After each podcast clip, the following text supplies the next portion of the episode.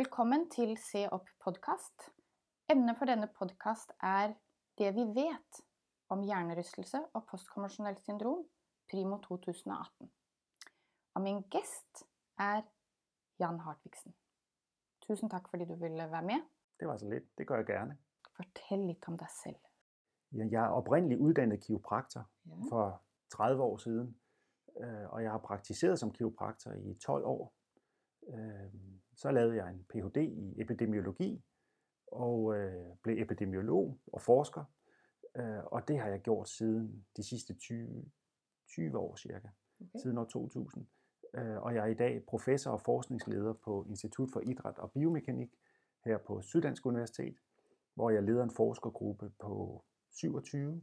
Vi Okay. forsker primært i smerter i ryggen og nakken, øh, herunder whiplash, diskus prolaps, almindelige rygsmerter, både klinisk og epidemiologisk og mekanistisk forskning. Og for 5-6 år siden blev jeg involveret i forskning omkring hjernerystelse Ja. via en kanadisk øh, gæsteprofessor, som vi havde her, som øh, forskede i nakkesmerter og i hovedtraumer. Og han involverede mig i en international øh, arbejdsgruppe, en taskforce, omkring øh, prognose for folk, der har slået hovedet og har haft hjernerystelse. Øh, og jeg var oprindeligt lidt tøvende for at gå ind i det, for jeg siger, jeg er jo ikke neurolog, jeg, jeg, er, ikke, øh, jeg er ikke klinisk ekspert på, i neurologi og på hovedtraume. Og øh, David Cassidy, som, som professoren hed, han sagde til mig, don't worry, Jan, it's like back pain. og, og jo mere jeg øh, involverer mig i forskning omkring hjernerystelse, øh, jo mere kunne jeg se, at der er rigtig mange paralleller til for eksempel rygsmerter og nakkesmerter. Ja. I hvert fald, når vi taler prognose. Jeg kan jo se I er rigtig mange i, den, eh, i det internasjonale forskningsnettverk. Og jeg har jo publisert en lang rapport. Og du har også eh, vært med til å skrive flere artikler. Og uttaler deg jevnlig i medier. Ikke uten grunn, fordi eh, du er jo eh, ekspert på området. Så jeg er riktig glad for at du ville være med. hjørne. Ja, nå er du beskjeden. Jeg er meget glad for at du ville være med. Tusen tak skal du ha.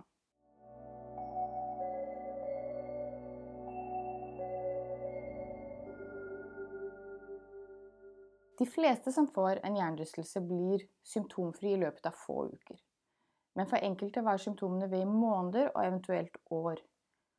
Vi er ikke helt i mål med hensyn til å forstå langvarige men efter hjernerystelse, også kalt postkonvensjonelt syndrom, forkortet PCS. Det er et symptomkompleks hvor biologi og patofysiologiske prosesser ikke er helt klarlagt enda, men vi vet en del, og det forskes stadig på området. Det har vi lige hørt. I de eh, første få uker i 2018 er det allerede lagt opp 14 nye artikler på den sunnhetsvitenskapelige database PubMed under søkeordet postconcussion syndrom. De seneste år har det av forskjellige årsaker og i forskjellige omganger vært fokus på PCS i mediene, liksom det også publiseres en rekke populærvitenskapelige artikler.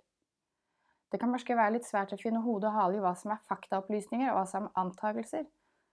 Det er blant annet derfor vi lager denne podkast, for å forsøke å oppsummere det vi vet om postkonvensjonelt syndrom her i begynnelsen av 2018.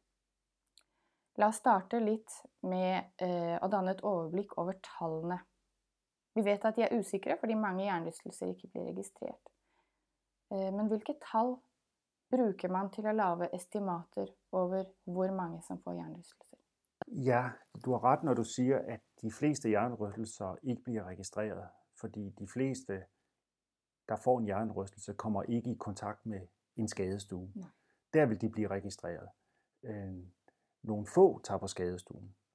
Flere tager sandsynligvis til deres egen læge, men vi ved jo ikke, hvorfor folk kontakter egen læge. Vi ved bare, at de har været der. Ja. Øh, Så der er ikke nogen systematisk registrering der. Og sandsynligvis øh, endnu flere opsøger slet ikke behandling, men øh, klarer sig selv. Og øh, et, et, et overslag, som vi plejer at sige øh, med de usikkerheder, der er, det er, at vi siger, at cirka 600 mennesker per 100.000 Okay. får hjernerystelse per år i Danmark. Ja. Og det svarer til, at det er et sted mellem 30 og 40.000 mennesker øh, om året i Danmark, der får en hjernerystelse. Er det et forsiktig estimat, eller Og Ja, det er øh, jeg, jeg tror, ja, jeg, jeg, det kommer jo også an på, hvordan man definerer en Ja, hjernerystelse. Det har du ret i. Øh, men øh, jeg tror, det er et, øh, et realistisk tal, og det er i hvert fald det, vi opererer med. Ja. Men øh, det kan både være højere og lavere. Ja, selvfølgelig. Hvor mange af disse um, får så langvarige men? Kan man sige noget om det? Øh, igen kan vi ikke være helt sikre, men vi ved i hvert fald, at det er et mindretal, der får langvarige men. Øh, de fleste, der får en hjernerystelse, har det øh, skidt umiddelbart efter. Øh, men det er et naturligt forløb, og prognosen er positiv for de fleste. Øh, og de kommer sig i løbet af få dage eller få uger. Øh, nogle oplever øh, længerevarende symptomer, der kan vare måneder og nogle gange år. Øh, og nogle oplever symptomer, der er invaliderende Mm. på lang sigt. Øh, og mange kan vi også se i undersøgelser, øh, henfører nogle symptomer, som måske ikke man kan sige, påvirker deres liv i stor grad, men det siger, at det startede, da jeg fik min Ja. hjernerystelse. Ja. Det kan være nogle smerter, det kan være en eller anden ting i deres kognitive funktion, som de har lært at leve med, men som, som egentlig ikke invaliderer dem på nogen måde. Øhm, øh, Men, men jeg, hvis jeg skal sige nøjagtigt, hvor mange oplever langvarige symptomer, så, så kan jeg simpelthen ikke sige det. Men det er et mindretal. Nogle steder uh, anger de 10-15% men det er jo gætværk, og det har du ret i. Ja, men altså det, øh, det er sikkert et udmærket estimat af det. Ja. Eh, har du nogen fornemmelse om tallene fra Danmark eh, er sammenlignelige med, med andre land? Øh, jeg har en fornemmelse af, at tallene fra Danmark er ligesom i andre lande. Det er ikke så lenge siden eh, at holdningen var, at milde hodetraumer generelt var underdiagnostiserte, og at mens det var et brennvarmt evne i Nordamerika, så har vi kun lige begynt at forholde os til det i Danmark. Og du blev blandt andet refereret for at kalde postkommunal syndrom for en oversett folkesygdom på et tidspunkt for nogle få år siden. Og nu svinger pendelen måske lidt til den anden side, hvor det økede fokus skaber fornemmelse af en, nærmest en epidemi. Um, er det flere med postkommersielt syndrom nu, end det var tidligere? Nej, det tror jeg ikke. Jeg tror, det er, øh, jeg tror, det har været en overset ting i mange år. Øh, nu er vi begyndt at tale om det, og det betyder, at der er flere, der kommer op til overfladen, og vi får måske et mere realistisk billede af, øh, hvor mange der har postkommersielt syndrom. Men øh, når vi begynder at tale om det, så er der samtidig en risiko for, at vi taler det op. Ja. Forstået på den måde, at, øh, at, at folk bliver, bliver nervøse og bange, hvis de slår hovedet, og måske tilskriver symptomer, som er almindelige dagligdags forbigående symptomer, som vi alle sammen har, øh, til deres hjernerystelse og deres hovedtraume. Øh, så jeg synes, det har været en rigtig god ting, at vi er begyndt at tale om det. Specielt for, fordi det er godt for dem, der har længerevarende symptomer, at, at det, det kommer op til overfladen, vi får opmærksomhed omkring det, og det legitimerer, at man faktisk kan få det skidt Ja, i rigtig lang tid efter hjernerystelse. Øh, men bagsiden er, at, øh, at, at vi måske gør folk mere bange for hjernerystelse, end, end det er nødvendigt at være. Ja. Nu øh, sagde jeg i starten, at der er meget hjernerystelse, der minder om rygsmerter. Mm. Øhm, og øh, i 70'erne og 80'erne, der var vi jo meget bange for rygsmerter. Der sagde vi til folk, du skal ligge dig hjem i seng, når du får ondt i ryggen. Og du må først stå ud af sengen, når du ikke har ondt mere. Øh, og man lagde endda folk, der ikke var sikre på, at de kunne ligge i sengen, den lagde man på sygehuset. Så man var helt sikker på, at de lå helt stille, indtil smerterne var væk. Og i dag, der ved vi, at det er meget skadeligt for rygpatienterne. I dag siger vi, du har fået ondt i ryggen, prøv at passe din hverdag, vær aktiv, måske endda træn din ryg, øh, eller meget ofte siger vi, træn din ryg, så vi har vendt bøtten fuldstændig om. Øhm, og det har taget os 10-15 år at aflære at være bange for at have ondt i ryggen, til at gå ind i det med sådan et mere proaktivt mindset, hvis man Men kan bruge det ord. Ja. Og, og, og der ser jeg parallellen Ja. lidt til hjernerystelse, at, at vi måske er blevet lidt for bange for det, og øh, vi måske skal opfordre folk til, ligesom med rygsmerter, at prøve at blive deres hverdag og bevare et, et aktivitetsniveau, og øh, måske endda træne de funktioner, som de synes øh, ikke er, som de har været. Hjernerystelsen går i ryggens fotspor. Altså, Ja, samme- som, som min, min kollega David Cassidy havde ret, han sagde, it's like back pain. Ja. Ja. Han havde i hvert fald noget ret. Ja, ja, visst, visst. Hvis vi skal prøve å eh, ramme det litt presist inn hva det egentlig er vi snakker om, for det er sånn litt diffust. Mennesker med menet hjernerystelse kan presentere seg med en rekke forskjellige symptombilder. Em, hva dekker det over postkommersjonelt syndrom? Det er et meget stort spørgsmål. Ja, Og der er jo, godt. der er jo øh, faktisk en bevægelse i gang, øh, der gerne vil have afskaffet det her postkommercielle syndrom. Og det er der, altså må man hellere tale om øh, vedvarende symptomer efter hjernerystelse. Og det er jo en splid om ord. Ja, på sin vis. Øh, men det er fordi, at det har været vanskeligt at adskille postkommercielt syndrom fra, kan man sige, kroppens uspecifikke reaktion på traume. Forstået på den måde, at man har lavet undersøgelser, hvor man har spurgt til symptomer hos folk, der har fået et hovedtraume, og andre typer traumepatienter, for eksempel patienter, som har været i trafikuheld uden at slå hovedet, som har brækket ben eller andre ortopædiske traumer. Og mange af de symptomer, som hovedtraumepatienterne oplevede, har de andre patienter også. De har også generaliserede smerter. De har også øh, hukommelsestab, øh, søvnbesvær, koncentrationsbesvær osv. Og derfor kan det være farligt nogle gange at definere en sygdom, hvis man kan kalde det det, eller en tilstand, hvis det ikke er klart defineret fra andre. Øh, hvis det er de her, hvis det, hvis det er en, en uspecifik respons i kroppen på traume, og ikke nødvendigvis en specifik respons på hovedtraume, øh, så er der nogle forskere, der mener, at det er mere frugtbart at sige, at den her person har, haft et hovedtraume og fået en hjernerystelse, og der er de og de vedvarende symptomer bagefter, uden at kalde det postkommotionelt syndrom, fordi i nogen grad kunne man godt kalde det ortopædisk traumesyndrom med lige så stor ret. Okay. Det er en debat, der foregår. Ja, ja, ja, ja. Jeg skal ikke... Hvis man skal forske på det, i hvert fall så har man jo brug for ganske klar definisjon. Ellers så gir det jo ikke mening å sammenligne forskjellige studier. Um, og jeg så I den rapporten jeg skrev, jeg tror jeg hadde jeg 38 forskjellige definisjoner. eller noe i den retning. Det var helt vanvittig. Der er en enorm forvirring, og Ja. der er, der er ikke nogen øh, international konsensus Nej. omkring det her. Man prøver, der har lige været en stor konference i Berlin omkring hovedtraume i sport øh, osv., men øh, Det finnes simpelthen ikke Nej. uh, konsensus om det. det, det, det gør der ikke, og definitionerne rykker sig hele tiden. Øh, så det siger noget om, at vi, vi virkelig mangler forskning og data inden for det her. Ja, ja, visst. Jeg opp på Men det eh, ændrer ikke ved, at der er nogle folk, der har langvarige symptomer. Det skal vi hele tiden holde fokus på. ja. Vi skal ikke fortabe os i forskningstekniske specific- teknikaliteter. Nei, nei, nei. Vi, vi skal holde fokus på, at, at der faktisk er nogle mennesker, der har et problem. Helt enig, Ja. men, men vi skal også vite hva det er vi snakker om. Det er det, fuldstændig rigtigt. det, er det som er problemet. Ja. Jeg slo lige opp på Sunnhet.dk, som er sånn meget lett tilgjengelig. Så skriver de symptomkompleks og følgetilstand etter direkte eller indirekte traume, mild eller svær karakter, med eller uten bevissthetstap. Ja. Og så begynner vi liksom å spre oss over et ret stort område.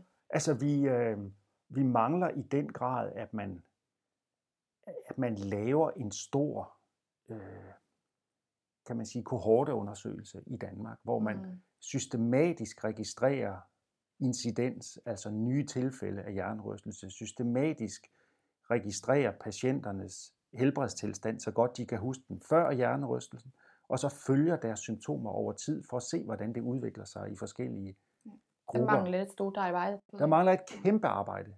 Det vil kunne svare på mange af de her spørgsmål. Ja. Vi prøver allikevel å, å, å, å snakke oss igjennom. Hva, em, hvis vi forholder oss til eh, før trauma, altså før man får sin hjernerystelse, em, hvem er det så som er predisponert? Hva, hva er risikofaktorene? I den senere tid så har det bl.a. vært fokus på yngre ressurssterke mennesker som er rammet av postkommersielt syndrom. Mennesker med travle liv, små børn, full fart på jobb og karriere. Eh, sånn syns jeg ikke det var tidligere. Er populasjonen av hjernerystelsesramte eh, ved å endre seg? Kommer det noen andre grupper til? Jeg ved det ikke, men jeg tror, at det har noget at gøre med, at de sager, hvor det er yngre, ressourcestærke mennesker, der pludselig får et, en, en derut, kan man ja. sige, i deres karriere eller i deres øh, sociale liv og sociale status, de er meget spektakulære, og derfor bliver de mere, hvad kan man sige, publiceret, og vi bemærker dem mere. Jeg tror, de altid har været der. Øh, jeg tror, jeg ser ikke nogen evidens for, at, det, at der er flere af den type mennesker, der bliver påvirket. Jeg tror bare, det er fordi, det er det, vi bemærker. Ja, så hvem er det, som får hjernerystelse? Eller hvem er det, som får langvarig men efter en hjernerystelse? Ja, altså der, har noget, der er noget at gøre med de symptomer, man har lige efter hovedtraume, som ja, det prædikterer noget. Det, ja. Men det er også personer, som... Øh, der er noget, der tyder på, at det er personer, der i, i forvejen øh, har nogle helbredsmæssige problemer. Mm. Det kan være i form af smerter. Mm. Det kan være i form af tidligere sygemeldinger, der er langvarige. Det kan være i form af depression. Det kan være i form af hovedpine og den type tidligere helbredsmæssige problemer. Det ser ud til, at personer med den profil er i højere risiko for at få længerevarende symptomer. Yeah. Så det er ingenting i det, jeg prøvede at postulere før. Den faldt til jorden lige der. Ja, men, men altså, øh, der er jo alle mulige teorier om, at vi er, vi er alt for stressede, og, og vores, hele vores system er, er oppe i det røde felt, om man så må sige, og så får vi et hovedtraume, og så går det helt galt, og så knækker vi og, og går ned med stress og hjernerystelse og alt muligt. Og muligvis er der noget om det, men... men så det kan også være disponerende faktorer, som, som er innenfor vår egen kontroll, om jeg så må sige, med søvn og stress. Og, altså... Det tror jeg betyder utrolig meget. Men det ved vi ikke noget om. Nej, men jeg, men jeg tror, vi bemærker de her sager mere, hvis vi kender en, en yngre person, der har fuld fart på mm. karrieren, der pludselig kommer ud i en derut. Jeg tror bare, vi bemærker det mere, og så overser vi lidt de andre, som lever sådan lidt en skyggetilværelse. Hvad um, selve traume, har det betydning? Altså betydning for forløb og prognose? Det, der har øh, størst betydning i forbindelse med traume, det er, hvordan man har det lige efter. Øh, og ikke nødvendigvis, øh, hvor hårdt eller hvor, hvor hårdt man har slået hovedet, eller hvor hårdt traumet har været. Nej, jeg læste et sted, at lette mm, hovedtraume var i større risiko for langvarig men. Er det noget om det? Ah, øh, det jeg interesserer mig for, det er det, vi kalder mild traumatic brain injury, altså ja, ja. lette hovedtraumer. Mm. Øh, de svære hovedtraumer er mere indlysende. Øh, men øh, øh, hvis man har øh, symptomer lige umiddelbart efter, i form af stærk hovedpine, mm. Øh, i form af hukommelsestab, forvirring, øh, kognitive forstyrrelser, øh, altså hvis man ikke kan, kan huske, hvor man er, eller hvis man ikke kan svare på simple spørgsmål, som kræver lidt, lidt kognitiv øh, arbejde umiddelbart efter ulykken, men specielt hvis man har stærk hovedpine. Det, det er nogle prognostiske tegn, der er, som man skal være mere opmærksom på, at en person her er i risiko for at få længerevarende problemer. Ikke at alle, der har de symptomer, vil få det, men dem, der har det, er i større risiko. Så hvis man slår hovedet, øh, og egentlig har det godt bagefter, øh, så betyder det ikke nødvendigvis, at man ikke skal være opmærksom, at man ikke skal tage det lidt med ro, men øh, så, så er der noget, der tyder på, at man, man ikke har så stor risiko for at udvikle langvarige symptomer. Altså umiddelbare symptomer umiddelbart efter betyder noget. Det er jo ret vigtigt at vite noget om, fordi tidlig diagnostisering det er jo af værdi for at tilby den rette hjælp og vejledning til dem, som er i risiko for langvarig men. Jamen helt sikkert, ja. Så det har noget at gøre med, hvad er det for en person, der sidder over for os? Det er ikke kun hovedtraume. Det er, det er hele personen, vi skal kigge på. Hvad er det for en ballast, de kommer ind med, når de får deres traume? Og hvordan har de det umiddelbart efter? Ja. Kan man bruge det som, har man prognostiske værktøjer? Nej. Til at, nej. Det har man faktisk ikke. Øh, der mangler igen de her store kohortundersøgelser, hvor man kan lave prognostiske værktøjer og teste prognostiske værktøjer, øh, kliniske prædiktionsregler, man kan implementere. Ligesom hvis du kommer ind på skadestuen, og du har forstudet din ankel, så har de jo prognostiske værktøjer. Hvis du har ondt der og der, og hvis du svarer ja eller nej på tre forskellige spørgsmål, ja, så ved de, at så har du, så ved de næsten, inden de har taget et røntgenbillede, om du har en fraktur eller ej. Øh, og hvordan din prognose vil være. Sådan nogle værktøjer mangler vi virkelig i, øh, inden for, for hovedtraumer. Det er nok av ting å kaste seg over. tenker jeg. Man har jo skalaer og poengsystemer. og Vi har jo Absolutt. billeddiagnostikk, vi har Ja. biomarkør. Men eh, vi har simpelthen ikke undersøkt det. Nej, det har vi ikke. Vi, vi har ikke lavet de undersøgelser. Vet man så eh, hvordan man håndterer den første tid efter traume? Om det har en betydning for forløp og prognose? Altså, man har prøvet at lave nogle undersøgelser omkring øh, sådan absolut hvile, for eksempel, øh, i en periode, Mm. øh, som der er nogen, der vil advokere for, kan man sige, øh, versus, øh, hvad kan man sige, tag det med ro, begrænse hvile, vær opmærksom på dine symptomer, prøv at passe din hverdag så godt du kan, men tag det med ro, lad være at overbelaste dig selv fysisk og mentalt, øh, lyt til din krop, type ting. Og der har i hvert fald ikke været nogen fordel i de undersøgelser, der er lavet, men de få og små er absolut hvile. Altså det ser ud til, at folk, der er opmærksom på deres symptomer i, i nogle dage, og øh, er forsigtige, lidt forsigtige med, hvad de laver, øh, både fysisk og kognitivt, klarer sig lige så godt som dem, der får absolut hvile. Men altså, det er få og små undersøgelser, Ja. og vi har slet ikke testet de her ting i subgrupper af patienter, som, som der, der, der nok kan være behov for. Tidligere var det meget med at man skulle holde sig i helt ro. Det var en em, stor artikkel i Politikken med en amerikansk neurolog. Han havde jo meget med det der gradvis return. Altså husk nå ikke hvile alt for meget. Det er lidt af det, du siger. ja. Eh, Men man har ikke noe eh, man har ikke noen store undersøkelser på det. Det har man ikke. Nej, nej. Men øh, Det er også det som er så farlig med avisartikler, for det er jo det folk læser. Ja. Og så kommer det en kæmpe overskrift, og så Ja. blir man eh, som eh, ramt, eller familie til ramt, jo bange for at man har gjort noget forkert. Men igen vil jeg, vil, jeg, vil jeg godt drage parallellen til rygsmerter. Ja. Det, det minder meget om hinanden. Øh, altså i 70'erne og 80'erne, der sagde vi til folk, du skal være bange for din ryg, hvis du får ondt i den. Ja. Øh, du skal ligge dig ned og hvile. Smerten skal være helt væk, før du må noget som helst. Det siger vi ikke i dag. Øh, så på den måde minder det den tilgang meget om hinanden. Nogen får selvfølgelig langvarige rygsmerter, der ødelægger deres liv. Men for de fleste, hvis de håndterer det på den måde med en, en, øh, en common sense approach i den første tid, øh, så går det dem godt. Der ved vi så meget mere om, hvordan vi skal prædiktere, hvem der får det dårligt. Og heldigvis for det, der er meget større forskningsaktivitet. Problemet er, alt det vi snakker om er meget blødt. Det er meget blødt. Ja. Ehm, nå har vi kommet, vi har snakket om hvem som er i disponere, vi har snakket om selve traume, den akutte fase. Så er det jo så nogen, som desværre får langvarige men. Og ehm, det etablerte sundhedsvæsen har ikke noe eh, godt tilbud, eh, enda i hvert fall til mennesker med postkommersielt syndrom. Man kan søke hjælp hos ek- enkeltstående sundhedsprofessionelle faggrupper, mange legelige spesialer, kiropraktorer, fysioterapeuter, neuropsykolog osv. Mm, er det hjælp at hente? Altså jeg tror, man skal prøve at brække postkommotionelt syndrom ned, og så sige, hvad, hvad er den enkelte patients symptom? Hvad, hvad er det, der plager dem mest? Og vi ved, for mange er det smerter. Mm. Det er hovedpine, og det er smerter i nakken.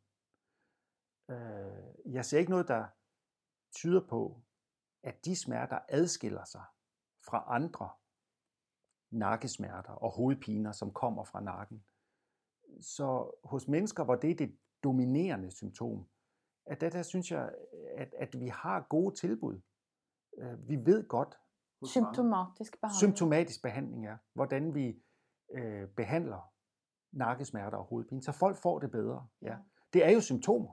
Ja. Øh, Men så er det op til den enkelte hjernerystelsesramte at søge punktvis. Det er det, jeg mener med, man, at prøve at brække det ned. Ja. Hvis man har kognitive forstyrrelser, øh, altså man, man kan ikke huske, man kan ikke fokusere, nogen har store problemer med at, at læse ting på computeren, det går bedre på papir for nogen, øh, jamen så er det andre typer af sundhedsprofessionelle, man skal opsøge, altså neuropsykologer, Mm. øh, den type ting. Øh, Så jeg, jeg tror, det hjælper at brække, og prøve at se, hvad, hvad, hvad, hvad er dit værste symptom? Mm. og så prøve at adressere det, i stedet for at adressere alting. Jeg trekker jo lidt en parallell til um, kroniske smertepatienter. Ehm, de, de har et samlet tilbud eh, hvor man ser på en biopsykososial tilgang Ja. til mennesket.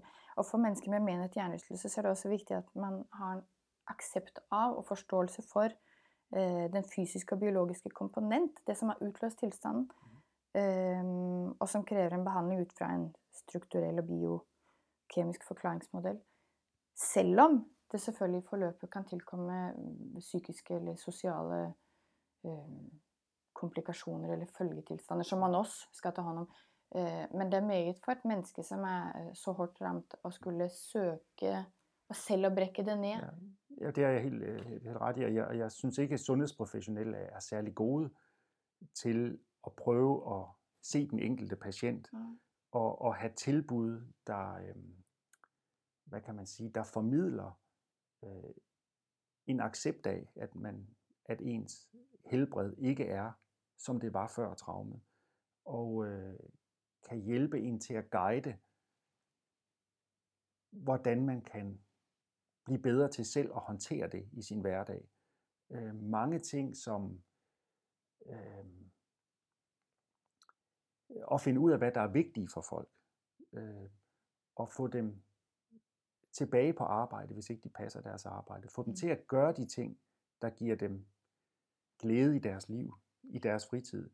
Øh, tale med folk om, øh, ja, det, det er jo basale ting som kost og motion Ja. og søvn, der gør, at de symptomer, man har, øh, hvis de ting er fungerer godt, så bliver symptomerne mindre. Er dette Man sover bedre, man har en bedre livskvalitet. Altså tale om de her, tale om det i et helt livsperspektiv. mm. Øh, Men nå snakker vi ikke eviden- evidensbasert eh, strategier og evidensbasert behandling. Nå snakker vi med sunn fornuft. ja, Eller? men jeg tror, det er utrolig vigtigt Ja, ja visst. øh, i, i, i behandlingen, og det, på den måde minder det meget om kroniske smertepatienter. Ja, ja. Ja. Men Fins det evidensbasert behandling? Vet vi, er det noe vi vet det her, det virker? Eller det formoder vi virker? Det, det kan jeg ikke sige. Nei, det gjør det Det Det er jo også, problemet er jo også det er mange andre, opplever jeg, som eh, behandlere utenfor det etablerte system, som byr seg til og Ja. sier at de kan gå eh, en rask. Ja, men altså, der er forskel på øh, at behandle ud fra anekdoter, kan man sige. Lige præcis. øh, og ud fra evidens. Det, Ja. det er to meget forskellige ting. Ja. Fordi vi har alle sammen, alle der har med patienter at gøre, har gjort en forskel for enkelte patienter. Ja. Men det, øh, i videnskaben beviser case reports og anekdoter ingenting. Og Det er ikke hård evidens. Det er, og det er veldig, veldig viktig å få det eh, fram.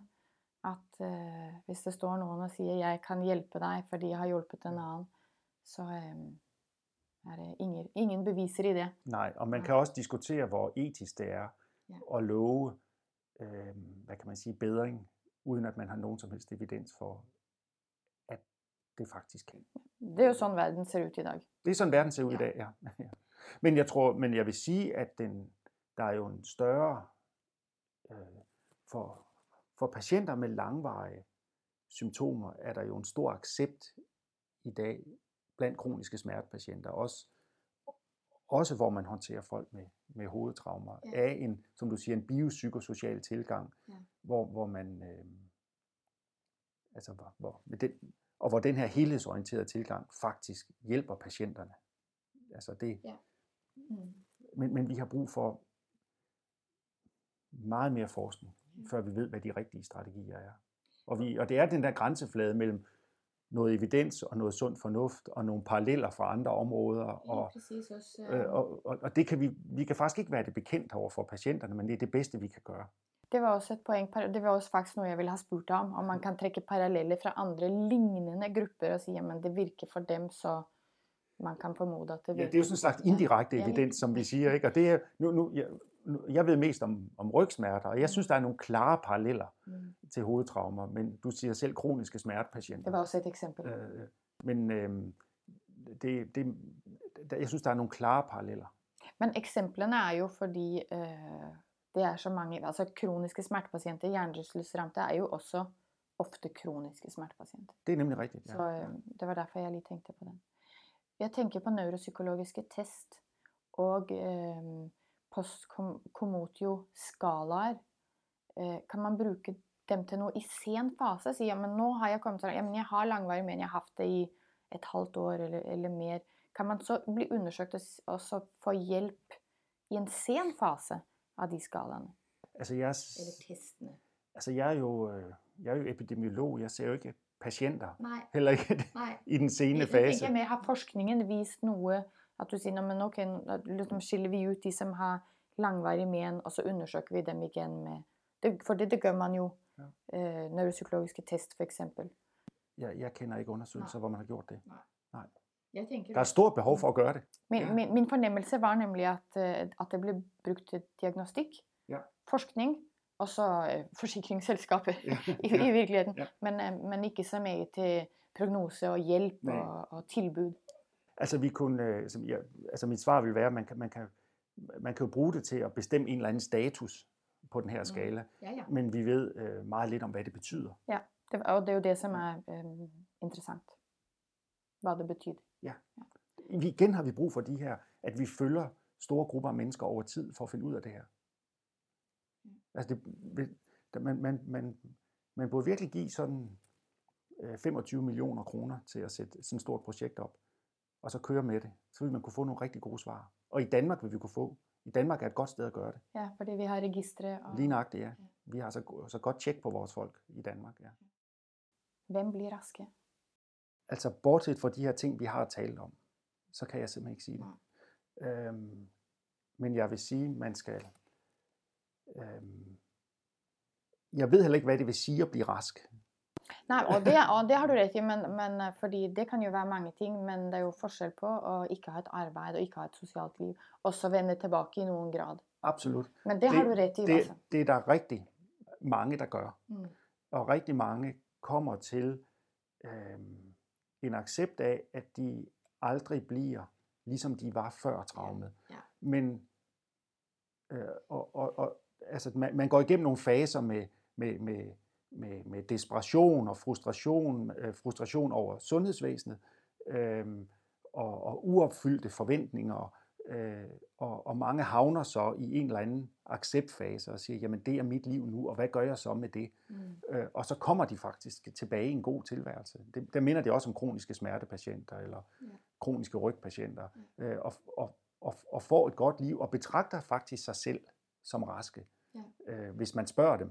Ja. Men hvis man objektivt måler dem, hvordan de havde det for 5 eller 10 eller 3 år siden, jamen så er de to helt forskellige steder. Så det er ligesom et nyt setpoint. Det er også et godt poeng at man skal definere hva det betyr å være rask. Det, er- det er faktisk et stort forskningsområde, som vi også er engageret i. Hvad, Okay. hvad er det, der gør, at, at man har en, en, en person, der har, der har mistet en arm og en ben, og, øh, og betragter sig selv som raske? Mm. Og man har nogen, der har øh, faldet på cyklen og slået hovedet, øh, og som aldrig siger, de bliver raske. Altså det er meget komplekst, Ja. øh, hvad det er at være rask. Ja. Øh, ja. Nå har vi snakket det hele igjennom, sånn så godt som det kan la seg gjøre. Og det som preger samtalen, syns jeg, det er at vi ikke vet rett mange ting. Det er gettverk. N- Nesten alle de s- problemstillingene vi har tatt opp, da getter vi litt. Eh, hvorfor har vi ikke flere svar? Hvorfor er det så svært å forske i det her? Er det, er det lav prestisje og manglende forskning, eller er det at forskningen simpelthen er besværliggjort av tilstanden som er så diffus, eller minner om andre tilstander, eller komplekst sammensatt? Eller? Nej, øh, det er ikke svært at forske i. Nei. Øh, Vi mangler det Vi bare. har bare ikke prioriteret det. Okay. Prøv at tænke på i 60'erne og 70'erne, hvor vi kunne bare konstatere, at folk døde af hjertesygdom. Mm. Øh, vi kunne se, at middellevetiden øh, var påvirket, fordi der var så mange hjertekarsygdomme, meget komplekse sygdomme, som vi ikke forstod. Ja. Så lavede man en stor målrettet forskningsindsats. Og selvfølgelig er der stadigvæk folk, der dør af hjertekarsygdomme, men de dør senere. Vi ved, hvordan man forebygger. Vi ved, hvad det er for nogen. Vi ved, kender de prognostiske faktorer, hvornår vi skal tage fat i patienterne. Selvfølgelig kan det lade sig gøre. Mm. Vi er ved at få styr på kræft. Øh, og, jamen det er vi da. Der er mange kræftformer, hvor tidligere Det forskes meget i kreft, i hvert fall. der forskes, det er det vi forsker allermest i, Øh, der er mange kræftformer, som tidligere var dødsdomme, Mm. som nu i dag har lang overlevelse.